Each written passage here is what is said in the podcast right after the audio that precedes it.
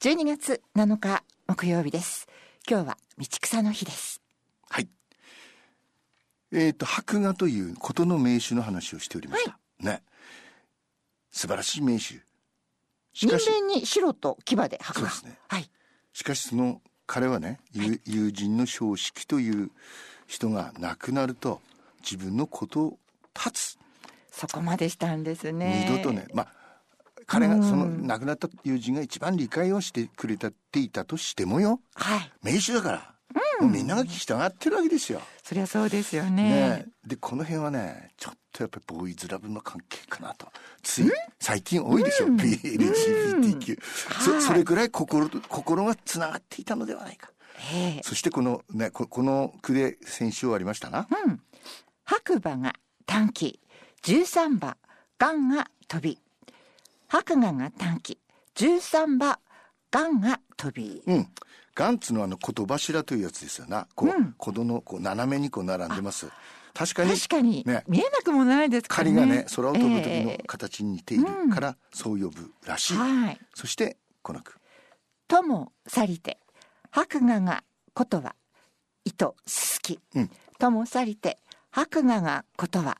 糸すすきうん、友人の正式がなくなってからは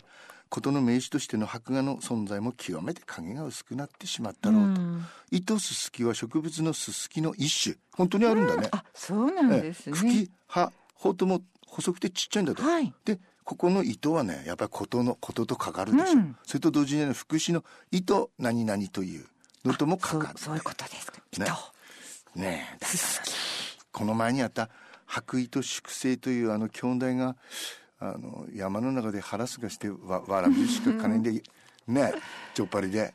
このこういうジョッパリみたいな人たちがやっぱり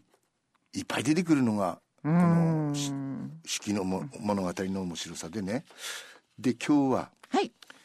余剰という人余剰余剰それが鶴の返しがなんかのあの男性も余剰がなんか名前ちかそうでしたっけ、ね、だような気がする、はいこっちはねななんつうのあらかじめっつうのかなあらかじめ譲るという、予定のように譲るでそうですねはい情報の情こ報れもちょっぱりといそううですかまあびっくりしましたよ和江さん聞いてまずねえっ、とまあでもよ余剰というのはのいいあのなんだっけその鶴の恩返しでは優しい人でしたがこっちはねもうウォリアーズですよウォリエスええ、もう、もうすごい。 うんあの、秦という国の知博という王様に仕えていたこの余剰です。はいところがこの知博は長城氏という人に滅ぼされて、えー、知心のシャレ神戸は漆を塗られて長城氏の杯にされた。うーんちょっと聞いたことないありますね。はい頭蓋骨を杯にしてねお酒を飲むのっていう信のは長が、はいあのあ浅井朝倉ええに買った時に、うん朝倉義景とその浅井親子のやつをね、うんあの金と銀のしてみんな「おい」とかあのしななんぼ趣味悪いやつだとかみんな嫌いもねい嫌がったとところがねやっぱそのこれこれ紀元前の話ですから信長が生まれる2000年ぐらいの前の話でうんそれでこういうことをやってたわけだからびっくりで多す分ね信長はこれを読んでて知っててやってみたかったのかももしくは天性の変なやつなの かでであのこの話とかはちゃんと知ってるっていう人なん武将の中でもね教養のあるね明智光秀とかそういう人だったら覚えてるかもわかりませんがとにかくいい趣味とは言えませんな。言えないですうん、でこの山の中へ逃亡した余剰はねああ侍は己を知る者のために死し女は己を喜ぶ者のために形作るというねだから知心様は俺の良き理解者であった俺はきっと敵を取って死ぬともうこ心に決めて名前も変えてで労役者になりすまして、えー、長城氏の宮殿に入り込んだこれです悪意悪食で余剰は狙ってる悪意悪食で余剰は狙ってる、うんでこの動悪意というのは悪い衣、そうですね、えーはいボロボロで、はい食い物も粗末なもので悪食、えー悪まあ食つまり下働きで、はいでその頂上神がねいつ出てくるかでその労役者に身をやつした余剰は懐に合い口を忍ばせて便所の壁に流していた便所いつかは来るだろう頂上氏を刺し殺す機会を狙っていたある日頂上氏がトイレに行くとなんか胸騒ぎがしたとそして壁塗りのそいつを捕らえて尋問すると余剰であったうん、どうなります殺されるよねそうですね。ねえ当然そうでしょ頂上氏の側近たちはもちろん彼を処刑しようとしたが頂上氏は何て言ったかこの男は義士である騎士。うん義理赤穂浪士の義士ですね、義の義のある男であるわしの方が奴を避けるしかないと言って余剰を釈放して立ち去らせたうーん。しばらくするとはい。余剰は今度は全身に漆を塗ってかぶれさせ顎ひげをなくし眉を削りから顔に傷をつけて要望を変ええー物乞いになったうんナブ漆出てくるなうん今回のそそそこまで。すご来いたんですねええでこの句です、漆屋で見たが余剰のほんの顔、うん漆屋で見たが余剰のほんの顔漆を塗る前に漆屋で見かけたのが余剰の本当の最後の素顔であうんったと、そういうことですねでこの句中心は漆臭い男なり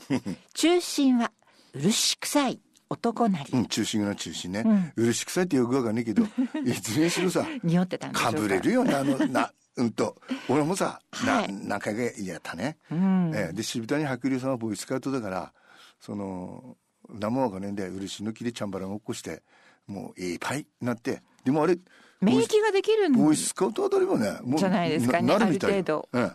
そう漆に接漆触ねすることで、次の句大層は大層な漆かぶれも中になりそういうことですそして大層な漆かぶれも宙になり、うん、同じく同じような句身に塗るはん身に漆塗るわだ身に漆塗るはうん形な宙になり、うん身に漆塗るは形な宙になり、うん全身に漆を塗ってまで変装するのはね堅い地な忠義ですようん、どうしてこういうことする人はいません ね余剰ははい、物乞いしている途中で妻に会ったうん、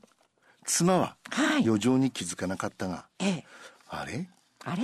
顔形は夫に似ていないけれど声は夫になんと似ていることと言ったうん、 余剰は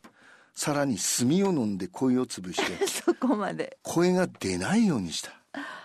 次のそうですか。うん主のあだせしめる気にて余剰のみ